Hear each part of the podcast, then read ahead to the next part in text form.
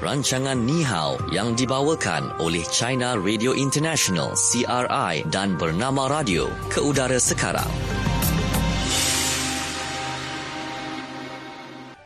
Okey, selamat petang untuk anda semua yang terus setia dengarkan kami di Bernama Radio dan ini waktunya kita dalam program Ni Hao yang dibawakan oleh China Radio International dan Bernama Radio bersama-sama dengan saya Natasha Aimi dan saya Syuhada Armawan. Kami berdua bersama dengan anda sehingga pukul 4 petang nanti. Ya. Okey, lebih kurang dalam 45 minit untuk kita uh, bersiaran dalam program Ni Hao pada hari ini.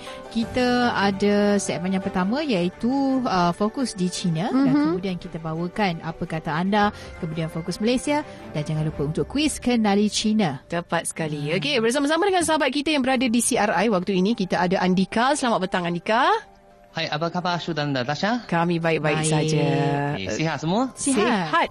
Ha, okey. Jadi kita harapkan Andika juga sihat ya di CRI. Dan, uh, sihat dan tak sabar nan, nanti cuti minggu depan sebab Hmm. uh, baru habis uh, pesta cuti pesta kuih bulan kan. Minggu depan kami akan menyambut uh, hari kebangsaan. Jadi Oh. cuti panjang tujuh hari. Ya, Wow. seminggu kan. Okey, uh, kami di sini um, guru dan juga uh, guru taklah, murid-murid sekolah ya, ada di beberapa negeri Kuala Lumpur khususnya uh, bercuti. Betul. Okey. Oh. Uh, sebab jerebu. Betul tu. Okey. Oh sebab jerebu Ya, yang bukan mana- cuti sekolah ya? Ah, bukan bukan di sekolah. Sebabnya Terpaksa uh, cuti. Ya, bacaan indeks pencemaran udara sudah pun melebihi paras 200 iaitu kategori sangat tidak sihat semalam. Jadi Kementerian Pendidikan uh, mengambil keputusan untuk uh, menutup beberapa sekolah ya Betul. di beberapa negeri uh, di uh, Kuala Lumpur, Putrajaya, uh, di uh, negeri eh bukan, dekat Selangor, uh, Pulau Pinang. Oh. Betul. Uh, yang Ya. tutup sekolah. Kalau di sini, kalau waktu uh, dilanda jerebu kan, Mhm. uh, sebab itu ada pencemaran udara. Ya. Uh, kalau sekolah uh, jarang berhenti, tetapi uh, murid-murid uh, di uh, tidak diadakan di apa aktiviti di luar. Ah, Aktiviti di luar. kita tak ada. Di Baik. dalam hanya aku uh, kuliah dalam bilik, Bilik saja. darjah Ah. darjah saja. Okey, itu dia. Mungkin suasana persekolahan sekolah itu sendiri berbeza kan? Sebab kalau di Malaysia sekolahnya lebih terbuka, pintu tingkap Ah. dan sebagainya kan? Okey, baik. betul. Hmm, okey itu di Malaysia sedikit ya situasinya. Dan uh, kita terus saja ke segmen yang seterusnya iaitu fokus di China. Fokus China. Okey, baik fokus di China. Kita nak kongsikan tentang sambutan Hari Guru di China yang ke-35 yang disambut pada 10 September lalu.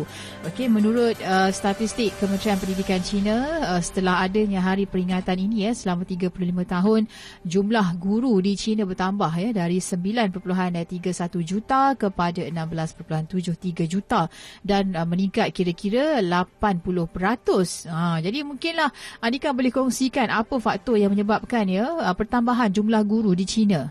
Andika. Ah, ini satu statistik yang sangat menggalakkan. Uh, sebab saya masih ingat waktu saya kecil, uh, saya zaman bangku saya. Uh, jadi waktu itu uh, memang ramai guru meletakkan jawatan sebab uh, pendapatan mereka. Uh, waktu itu ada satu uh, itu pepatah di China. Kalau profesor di universiti pendapatan mereka kalah dengan uh, itu tukang yang buat uh, sarapan pagi tepi jalan atau tukang membaik itu uh, basikal. Uh, sebab memang waktu sesudah China uh, mengamalkan dasar uh, buka pintu dan uh, pembaharuan. Jadi uh, taraf pendapatan guru memang meningkat dengan terlalu perlahan.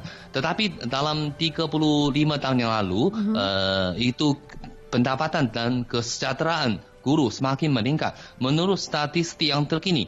Jadi se- sekarang guru, uh, jadi pendapatan mereka sudah menduduki nombor ketujuh. Uh, nombor ketujuh dalam sembilan jenis kerjaya yang paling utama di China. Uh, uh, dalam persidangan pendidikan kebangsaan yang diadakan pada tahun yang lalu, Presiden China Xi Jinping pun menegaskan seiring dengan uh, taraf uh, pendidikan semakin meningkat. Uh, jadi uh, keseja- kesejahteraan guru mesti ditingkatkan dan kerajaan pusat pun menggubal berbagai peraturan dan dasar untuk menjamin kesejahteraan guru.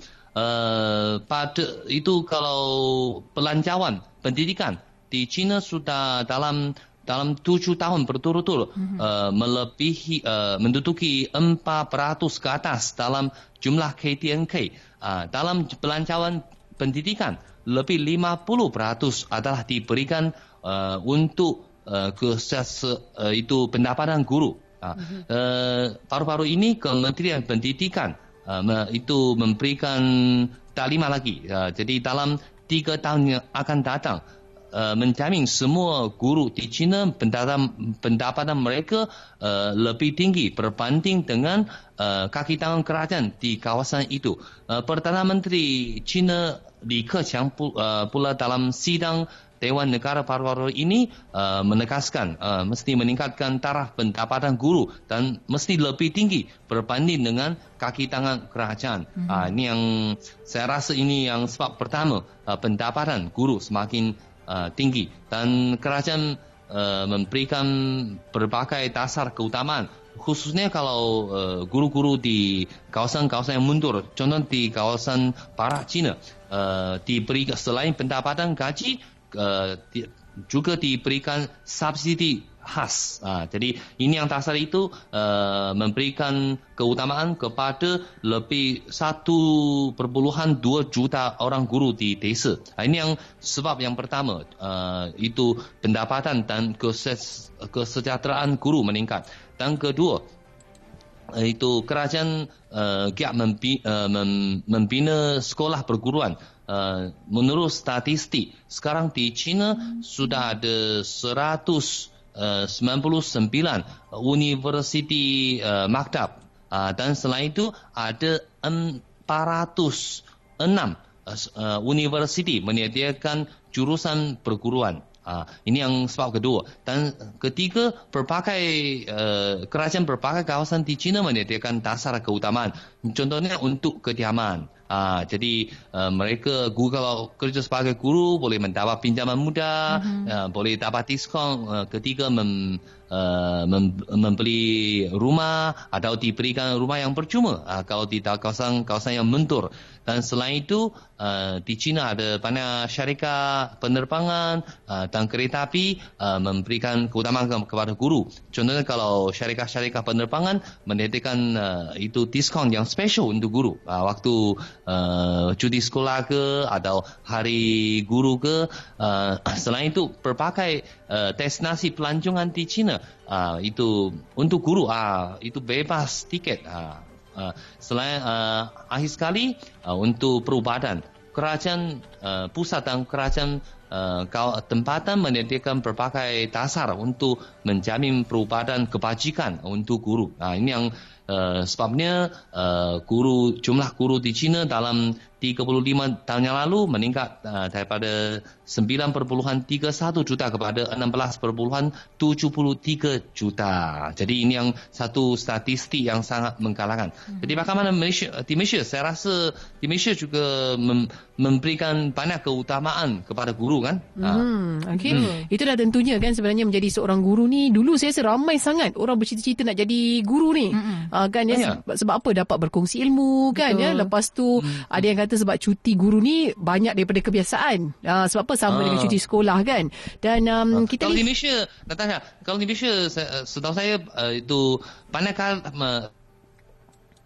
Ah, banyak okay. apa tuan Andika? Ah, ah okey tak apa. Kita cuba hubungi Andika semula. Betul. Sebabnya kalau di Malaysia sendiri kita tengok ya uh, wujudnya dengan um, institut perguruan, mm-hmm. kita ada maktab perguruan, kemudian di universiti pun sudah ada kos-kos untuk uh, pendidikan ya. Betul. ya. Pertama sekali di uh, universiti yang fokus tentang kos pendidikan adalah Universiti Pendidikan Sultan Idris mm-hmm. di Tanjung Malim Perak.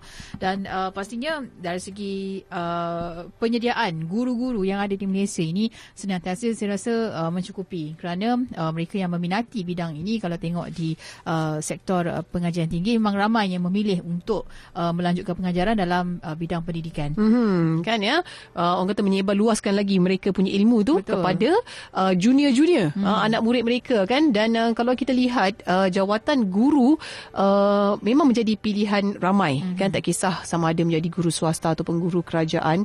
Okey banyak kelebihannya uh, kalau kata bekerja nak-nak kalau kata macam contoh di sektor awam sendiri kan hmm. uh, ada yang mengatakan menjadi menjadi guru ni merupakan jaminan pekerjaan ya itu yang dijadikan macam aspek utama oleh semua orang kan yang ingin bekerja uh, menjadi pendidik ini guru hmm. kan dan um, uh, apa yang menariknya adalah bila bekerja sebagai seorang guru ni dia tak ada macam tak tak bermusim yeah. uh, kan perkhidmatan seorang pendidik itu sentiasa diperlukan dalam mendidik uh, apa ni anak-anak murid pelajar dan sebagainya dan kemudian ada juga kelebihan ya uh, yang dikatakan bila menjadi guru ni ada allowance allowance khas kan buat guru kan? Dan antara lain juga mereka juga uh, apa ni macam mereka yang kena mengajar di kawasan pedalaman. Uh, malah allowance mereka itu, allowance mereka itu akan ada allowance pedalaman contohnya, hmm. allowance wilayah uh, kan? Dan um, kenaikan gaji setiap tahun tetap ada buat guru-guru dan uh, juga banyak kemudahan-kemudahan lain yang turut diperoleh oleh guru-guru ini yeah. yang sebenarnya disediakan oleh kerajaan. Mm-hmm. Hmm. Okey. Dan uh, bila sebut tentang cabaran guru pula sekarang ini mm-hmm. uh, pastinya banyak. Kalau dulu mungkin uh, cabarannya saya rasa berbeza dengan keadaan sekarang. Sebab sekarang ni nak mengajar perlu lihat kepada perkembangan teknologi yang ada. Betul. Kan dengan uh, apa uh, bahan ataupun uh, peralatan alat bantu mengajar uh, yang lebih canggih sekarang ini. Kemudian guru-guru pun kena buat research juga mm-hmm. macam mana nak bagi anak-anak murid ni faham ni tentang yeah. satu subjek kan. Uh, saya rasa uh, ini pendekatan yang yang berteraskan teknologi ini yang harus dipelajari oleh guru. Saya rasa bukan itu saja di peringkat uh, apa kerja-kerja pejabat pun dah kena dengan uh, teknologi yang ada sekarang Betul, ni kan, kan? guna komputer mm-hmm. kan kemudiannya kalau hantar surat menyurat kalau dulu mungkinlah guna kertas yang fizikal tu. Sekarang dah boleh guna email mm-hmm. kan uh, dan juga kalau buat presentation dah kena guna pula teknologi alat yang lain untuk yeah. kita buat buat presentation dan sebagainya. Kita lihat dia lebih advance lagi lah kan sekarang kan. Lagi. Dan kalau kita tengok ya Kementerian Pendidikan Pendidikan Malaysia sendiri KPM menawarkan program penajaan ataupun cuti belajar bergaji penuh ya mm-hmm. CBBP kepada pegawai perkhidmatan pendidikan PPP ini kan bagi uh, mengikuti pengajian berteraskan yang sekarang ni di Malaysia kan sedang nak di, sedang nak diaplikasikan iaitu revolusi perindustrian 4.0 mm-hmm. ya IR 4.0 uh, ini di peringkat pasca siswazah iaitu ijazah sarjana dan juga kedoktoran ya secara sepenuh masa di Universiti Putra Malaysia ya bagi ambilan tahun uh, 2019 tempoh hari kan? Dan program IR 4.0 ini mengambil kira hasrat kerajaan yang melalui inisiatif pendidikan bertaraf dunia hmm. dalam membangunkan bakat berke- berkemahiran tinggi dalam mengharungi revolusi industri 4.0 uh, jadi kalau kita tengok ke sini kursus yang dilaksanakan sepenuhnya uh, adalah di Fakulti Pengajian Pendidikan di Universiti Putra Malaysia Ah kan ya. Dan uh, kalau kita tengok kan cikgu ni, guru ni dia akan jadi satu contoh pada anak-anak murid. Ah dia sampaikan pengaruh guru ni sampai balik rumah pun anak-anak anak-anak kita akan cakap dekat kita, cikgu cakap macam ni. Uh-huh. Cikgu cakap macam ni. Uh-huh. Ah kan sampai tahap begitu. Jadi kalau kita tengok ya antara ciri-ciri ataupun sifat-sifat uh, seorang guru, mereka ni ikhlas ya, jujur ya dalam setiap apa yang mereka sampaikan, ilmu itu. Lepas tu penyayang Ah kan pada setiap anak didiknya tak ada pilih-pilih kasih, tak ada guru kan. Uh, dan Lepas tu mereka akan mengikut tahap yang sesuai dengan umur uh, kan ya apabila nak sampaikan ilmu sabar dalam setiap perkara uh, anak-anak murid datang dengan macam-macam kerena mm-hmm. okey bersifat adil tidak mengamalkan sikap pilih kasih kemudian amanah sangat beri komitmen ya pada setiap tugas yang diberikan dan uh, sentiasa membuat persediaan yang secukupnya ya sebelum memulakan pengajaran mereka dan uh, penampilan yang menarik yang kemas kan ya dan sentiasa mendoakan kebaikan dan juga kejayaan kepada anak-anak didik mereka. Uh, itu dia ciri-ciri asas seorang guru ini. Mm-hmm. Hmm. Okey, baik. Itu dia cerita berkaitan dengan guru yang kita tahu uh, jasanya memang tak terhitung lah. Banyak sangat sumbangan ataupun pengungsian ilmu yang dilaksanakan oleh para guru ini dan saya rasa guru ni cukup special. Bila mereka dah tak bertugas sebagai guru pun tetap dipanggil sebagai cikgu. Betul. Kan dah bersara pun tetap kita panggil cikgu. dia cikgu. Ha. Ah, dah terbiasa dah kan. itu okay. kelebihan jadi guru. Baik, itu dia mengenai uh, fokus di China iaitu berkaitan dengan Hari Guru uh, yang ke-35 disambut pada 10 September lalu. Mm-hmm. Okey, untuk waktu ini kita nak kongsikan dalam ruangan fokus apa kata anda. Fokus apa kata anda? Okey, dalam fokus apa kata anda, kita bawakan soalan iaitu berkaitan dengan uh, adakah anda mahu atau membenarkan anak anda bekerja sebagai guru apabila dewasa kelak? Ah, okey kongsikan jawapan anda di Ya. Facebook Live. Okey, ah, dalam program Ni Hao ini kita muat naik di Facebook bernama Radio. Okey, Ya. kongsikan bersama-sama dengan kami. Okey. Okey, komen rakan kita katanya, uh, saya benarkan anak saya jadi apa yang dia mahu. Kalau menjadi seorang guru pun harapnya dia menjadi guru yang berwibawa untuk mendidik anak bangsa. Ya, itu dia kan dan ini pula Puan Solehah ya katanya nak jadi guru tak semestinya jadi cikgu dia kata. Hmm. Kan sebab apa dalam hidup kita ni apa saja yang kita lakukan kita akan menjadi contoh maksudnya guru kepada mereka yang baru saja nak belajar tentang hidup. Hmm. Ha, itu Betul-betul. dia. Sebabnya saya rasa uh, mengajar ini konsepnya luas Betul. kan. Dan ada kalanya uh, kita yang belajar masak nasi pun mungkin orang yang mengajar kita tu pun boleh jadi sifu Hmm. kita, Ya. boleh jadi guru kita Mak kan. kita pun guru kita. Ya. Kalau kita lihat kan ya uh, bos kita di pejabat pun guru kita juga. Ha, Ah, itu dia Ah, ya, luas ya. konteks Uh, guru. kalau di China ada tahu Confucius. Aha. Confucius. Ah, Confucius pernah berkata kalau tiga orang uh, ber, berjalan bersama-sama, mm-hmm. mesti ada seorang boleh menjadi guru dia. Betul. Ah, Hmm. Itu yang satu itu pepatah yang sangat Popular, kan? di China. Ah, saya, saya, saya pernah dengar tentang perkara tu. Okay. Ah. Ada uh, komen lagi Nisa katanya emak bapa kena bidang kena tahu bidang apa yang anak-anak suka. Mm-hmm. Ada yang suka jadi cikgu, ada yang suka jadi kerja doktor kan. Jadi saya, saya rasa juga ibu bapa kena pastikan apa kecenderungan anak-anak masing-masing. Mhm. Kan uh, supaya mereka tahulah mungkin boleh bagi motivasi. Macam tadi kita ada jumpa kan ayah dengan anak Ha. berkerjaya dalam bidang yang sama. Yang sama. Ha, kan itu sebagai juruterbang. Ha, kan? Puan Rohana kata, dia kata saya sendiri sebagai seorang guru dan uh, terpulang kepada anak-anak saya, adakah mereka ingin uh, menyambung kerjaya saya mm-hmm. kan ataupun mereka ada minat mereka sendiri sebab apa yang kita lihat adalah tugas guru du- dahulu dengan sekarang jauh beza. Mm. Ha, di mana tanggungjawabnya lebih besar lagi sekarang ini. Yep. Ya, ya. Hmm. Okay, mungkin zaman dia lah dah berubah dah Mungkin berubah lah. kan ya. Uh, kanak-kanak orang kata anak murid pun sekarang ni bijak-bijak dengan zaman teknologi ni kan. Betul. Ah, dia advance lagi sebenarnya. Okey, Uh, baik. dan Sudan dan Malaysia, di. Malaysia ada fenomena macam tu kan. Uh, itu sekarang sangat popular. Kalau uh, ibu bapa anak dengan guru sekarang semua buat kumpulan dalam media sosial. Kalau ada apa-apa komunikasi dalam media sosial, Ya, ada. tak? Ada. ada.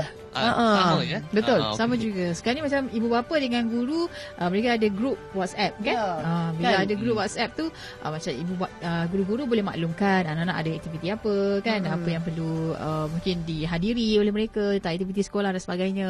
Okey, jadi Dan uh, ada juga aplikasi-aplikasi khas. Ya. Uh, itu memang untuk uh, Sekolah lah. Uh, untuk sekolah. Dia education apps sebenarnya. Kan untuk cikgu sampaikan maklumat-maklumat tentang anak kita di sekolah ataupun apa saja tugasan-tugasan yang diberikan di sekolah. Hmm. Ah, sama lah sama. Hmm, Ini ada zaman kan? moden sekarang. Ha, ya, zaman ya, moden ya. sekarang itu dia lain kan. Sekarang cikgu-cikgu semua nak kena update dekat, si, Itulah. dekat aplikasi. Okey, baik. Itu dia fokus apa kata anda. Okey, kita berhenti seketika waktu ini. Kejap lagi kembalinya kita, kita akan ke segmen seterusnya fokus di Malaysia dan juga peluang untuk anda.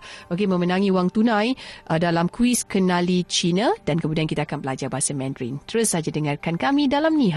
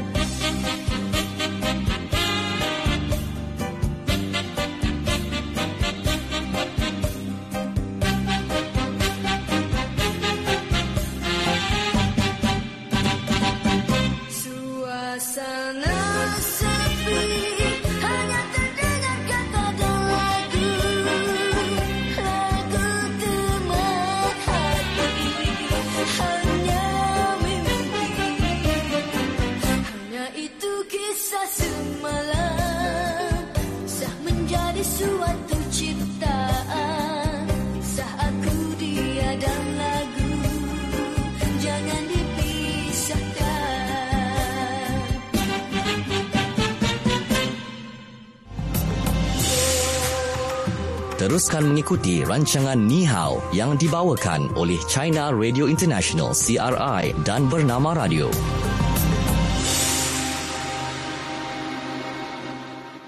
Okey, kita kembali semula waktu ini dalam program Ni Hao ya yang dibawakan oleh China Radio International dan Bernama Radio. Okey, kita terus saja ke segmen seterusnya iaitu fokus di Malaysia. Fokus Malaysia. Okey, baik. Dan uh, di Malaysia ya, episod tunding menunding jari ya Aha. tidak dapat mengubah hakikat ya bahawa jerebu telah pun menjadi masalah tahunan di Malaysia dan negara-negara jirannya. Pada 2002 ya, negara-negara ASEAN telah menandatangani perjanjian untuk menangani masalah jerebu ini uh, dan uh, 17 tahun kemudian masalah masih lagi dap- belum dapat diselesaikan. Kalau uh, mengharapkan hujan ya untuk memadamkan kebakaran hutan dan mengurangkan jerebu dalam udara, musim hujan hanya akan bermula ya pada bulan depan dan pembenihan awan untuk menghasilkan hujan adalah salah satu usaha yang terdesak untuk mengurangkan jerebu tetapi ianya hanya merupakan penyelesaian sementara. Dan uh, selagi titik panas masih ada ya dan angin bertiup ke negara ini maka jerebu pasti akan kembali semula. Okey jadi um, kita nak kongsikan ya apa itu sebenarnya proses pembenihan awan. Ha, di mana pembenihan awan secara dasarnya adalah campur tangan manusia dalam alam semula jadi terutamanya yang berkaitan dengan, cuaca. Konsep uh, pembenihan awan ini telah wujud ya sejak tahun 1940 uh, 40-an lagi apabila Bernard Vonnegut ya mendapati bahawa uh, iodida perak uh, ya di mana ia boleh menghasilkan kristal ais ketika dilepaskan ke dalam ruang udara. Jadi iodida perak ini adalah satu serbuk kuning yang tidak larut ya apabila terdedah kepada cahaya. Selain digunakan untuk menghasilkan hujan tiruan, ia juga digunakan dalam penghasilan fotografi. Ha, jadi kalau kat negara barat, kaedah pembenihan awan juga digunakan untuk menghasilkan salji. Ha, bukan setakat hujan je, salji pun sama dapat dihasilkan. Jadi proses pembenihan awan ni paling biasa dilakukan menggunakan kapal terbang. Di Malaysia, ya kita akan menggunakan pesawat Hercules C-130 ya milik TUDM untuk melakukan tugasan ini. Ya. Dan sebenarnya uh, dalam proses pembenihan awan ini apabila air menyejat dan naik ke atmosfera ia berada dalam bentuk gas uh, dari semasa ke semasa wap air ini akan menyejuk dan melalui proses pemeluapan menjadi awan. Jadi untuk proses ini wap memerlukan sesuatu untuk menempel seperti titisan air ya. Semakin banyak titisan air bergabung dengan wap ini semakin berat titisan air itu sehinggalah turun ke bumi sebagai hujan. Jadi ketika berada di ruang udara, para petugas yang menyembur campuran natrium klorida dan air ke ruang awan, ruang awan yang sememangnya sudah pun mempunyai jumlah air yang sedikit akan memeluapkan campuran bahan yang baru disembur tadi. Jadi ini akan membantu untuk tebalkan awan dan meningkatkan peluang untuk hujan. Jadi bahan cecair yang digunakan untuk pembenihan awan ini disimpan di dalam tong berkapasiti 1000 liter dan akan dibebaskan melalui pipe di bawah di bahagian bawah setiap tangki. Jadi pintu belakang pesawat kargo akan dibuka bagi melepaskan cecair ini sementara juruterbang akan memandu melalui awan mm-hmm. dan pembenihan awan ini akan berfungsi apabila terdapat jumlah awan yang cukup untuk menghasilkan hujan. Sebabnya bukan bukan uh, proses ini bukan sembarangan boleh dilakukan. Ya, kena ada uh, uh, awan juga. Uh, jadi sebab nak berlakunya proses penempelan tadi. Mm-hmm. Jadi uh, proses ini mungkin akan mengambil sedikit masa lah untuk mencari awan yang sesuai dengan uh, panduan dari ahli meteorologi. Dan bahan yang digunakan perlulah disembur ya di tempat yang betul dalam jumlah yang sepatutnya bagi mengelakkan timbulnya risiko pencemaran. Setelah 20 hingga 30 minit uh, proses pembenihan awan itu dilakukan barulah keputusannya dapat dilihat sama ada berjaya ataupun tidak. Maknanya mm-hmm. kalau berjaya hujan turunlah, kalau tak berjaya hujan tak turun. Ya. Okey dan pembenihan awan ini dilakukan contohnya di Kuala Lumpur dan beberapa bandar utama di Malaysia boleh dikatakan berjaya apabila hujan lebat mulai turun tidak lama selepas itu. Mm-hmm. Akan tetapi ia hanyalah langkah penyelesaian buat sementara sahaja, Ya. bukan jangka masa panjang. Betul. Jadi secara purata ya pembenihan awan hanya mampu meningkatkan meningkatkan hujan sekitar 10 hingga 22 hmm. 25% sahaja dan jumlah ini sekadar mencukupilah untuk mengawal jerebu Betul. bagi tempoh beberapa jam. Uh, selepas itu jerebu akan kembali semula hmm. menutupi ruangan udara dan kita hanya mampu berharap agar uh, kebakaran hutan ini segera ditangani ya musim hujan tiba lebih awal mungkin kan dan juga ada perubahan dalam tiupan angin. Ya. Hmm. Okey, baik. Itu cerita mengenai uh, pembenihan awan. Yang mana proses kalau di Malaysia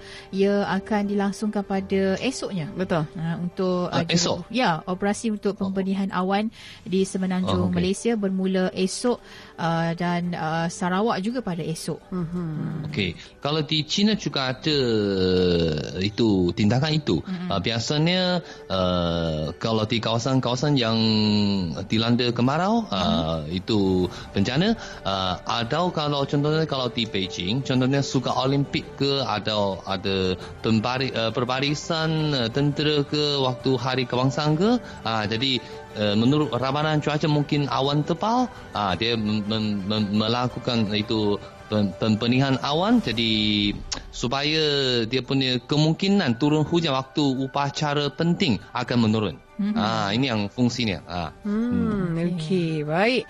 Itu dia di Malaysia ya. Uh, fokus di Malaysia adalah masih lagi dalam cerita jerebu, mm-hmm. okey, yang menjadi yang kata perhatian semua sebenarnya ramai pihak. Betul, betul. Okey, baik dan um, kita tengok ramai dah tak sabar pendengar-pendengar kita dalam program Ni Hao ya, ini. Okey. Untuk kuis uh, kenali China Betul. dan kita minta Andika ajukan soalannya. Okey. Silakan Andika. Okey, uh, soalan hari ini berkaitan dengan jumlah guru di China. Mm-hmm. Uh, Okey, soalannya jumlah guru di China bertambah dari beberapa pada 35 tahun yang lalu mm-hmm. ke beberapa pada masa ini. Okey, okay, baik. Jumlah guru di China, uh, kita ajukan soalan adalah pertambahan guru di China sejak 35 tahun lalu berapa? Mm-hmm. Uh, kalau 35 mm. tahun dahulu berapa? Dan sekarang meningkat kepada jumlah berapa? Ya, 0326927939. Itu adalah Ya. nombor untuk anda hubungi kami sekarang ini untuk berikan jawapan anda yang paling tepat sekali. Ya, okey RM50 dia hari ini show. RM50 menanti anda. Menanti anda Okey, semua. soalannya sekali lagi, berapakah pertambahan guru uh, di China uh, sejak 35 tahun yang lalu? Hmm, okey, jadi kita dah ada pemanggil dah. Mm-hmm. Kita ada Encik Eng di talian. Encik Oh. Eng? Ya, dah, dah Suhaida Ya, Encik Eng dari mana Encik Eng? Dari Petaling Jaya. Petaling Jaya. Encik Eng, berapa Ah. uh, jumlah guru di China pada 35 tahun yang lalu dan sekarang ini peningkatannya Tahun berapa? yang setengah 9 puluhan eh, tak silap ke 31 lah juta. Okey. Sekarang uh, sampai setakat ini 35 tahun 16.73 juta. Oh, okey. Okey. Baik, Andika. Oh. Bagaimana dengan jawapan Sangat ini?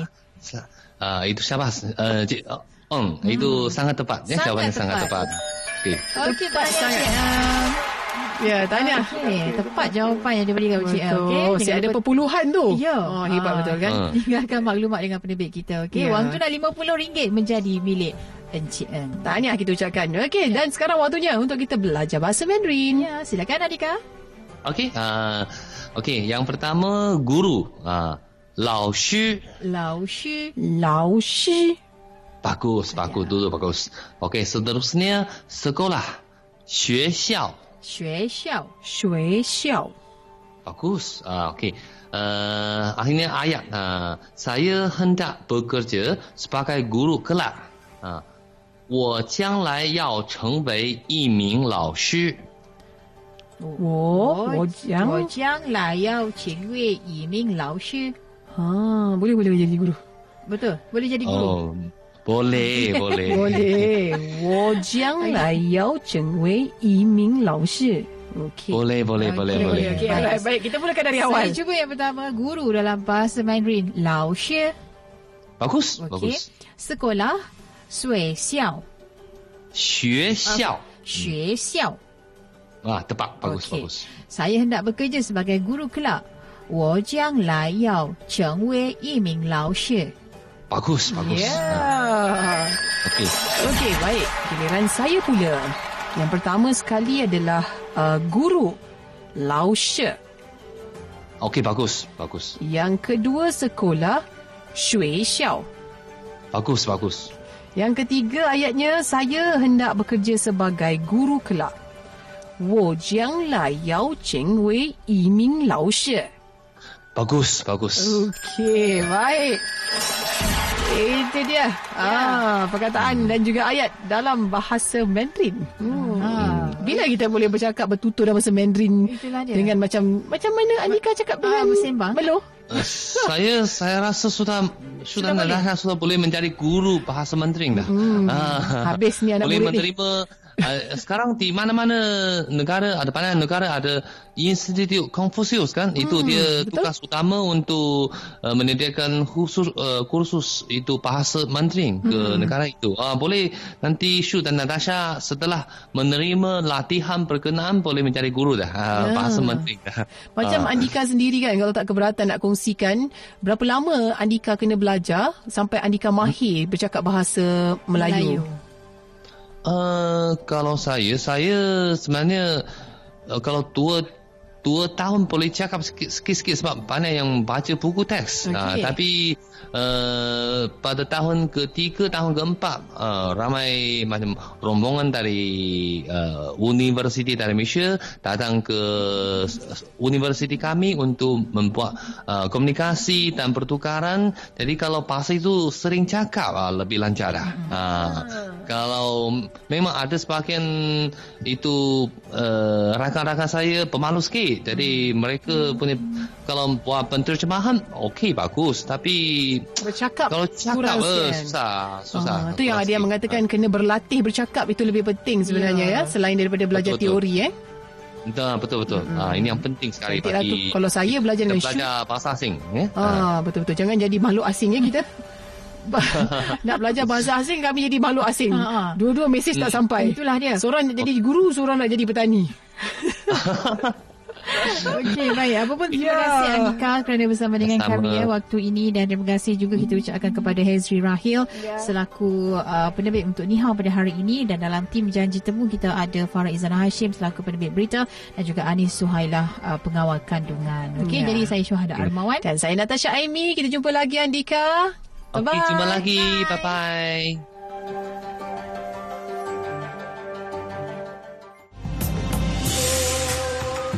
Sekian rancangan Ni Hao yang dibawakan oleh China Radio International CRI dan Bernama Radio.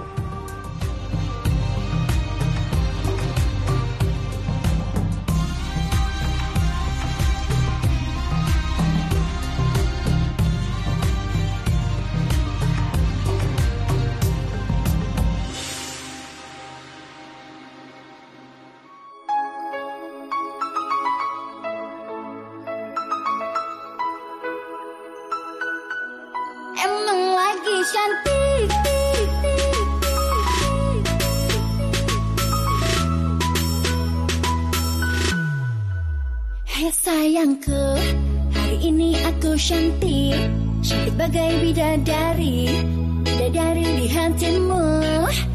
Hei sayangku Perlakukanlah diriku Seperti seorang ratu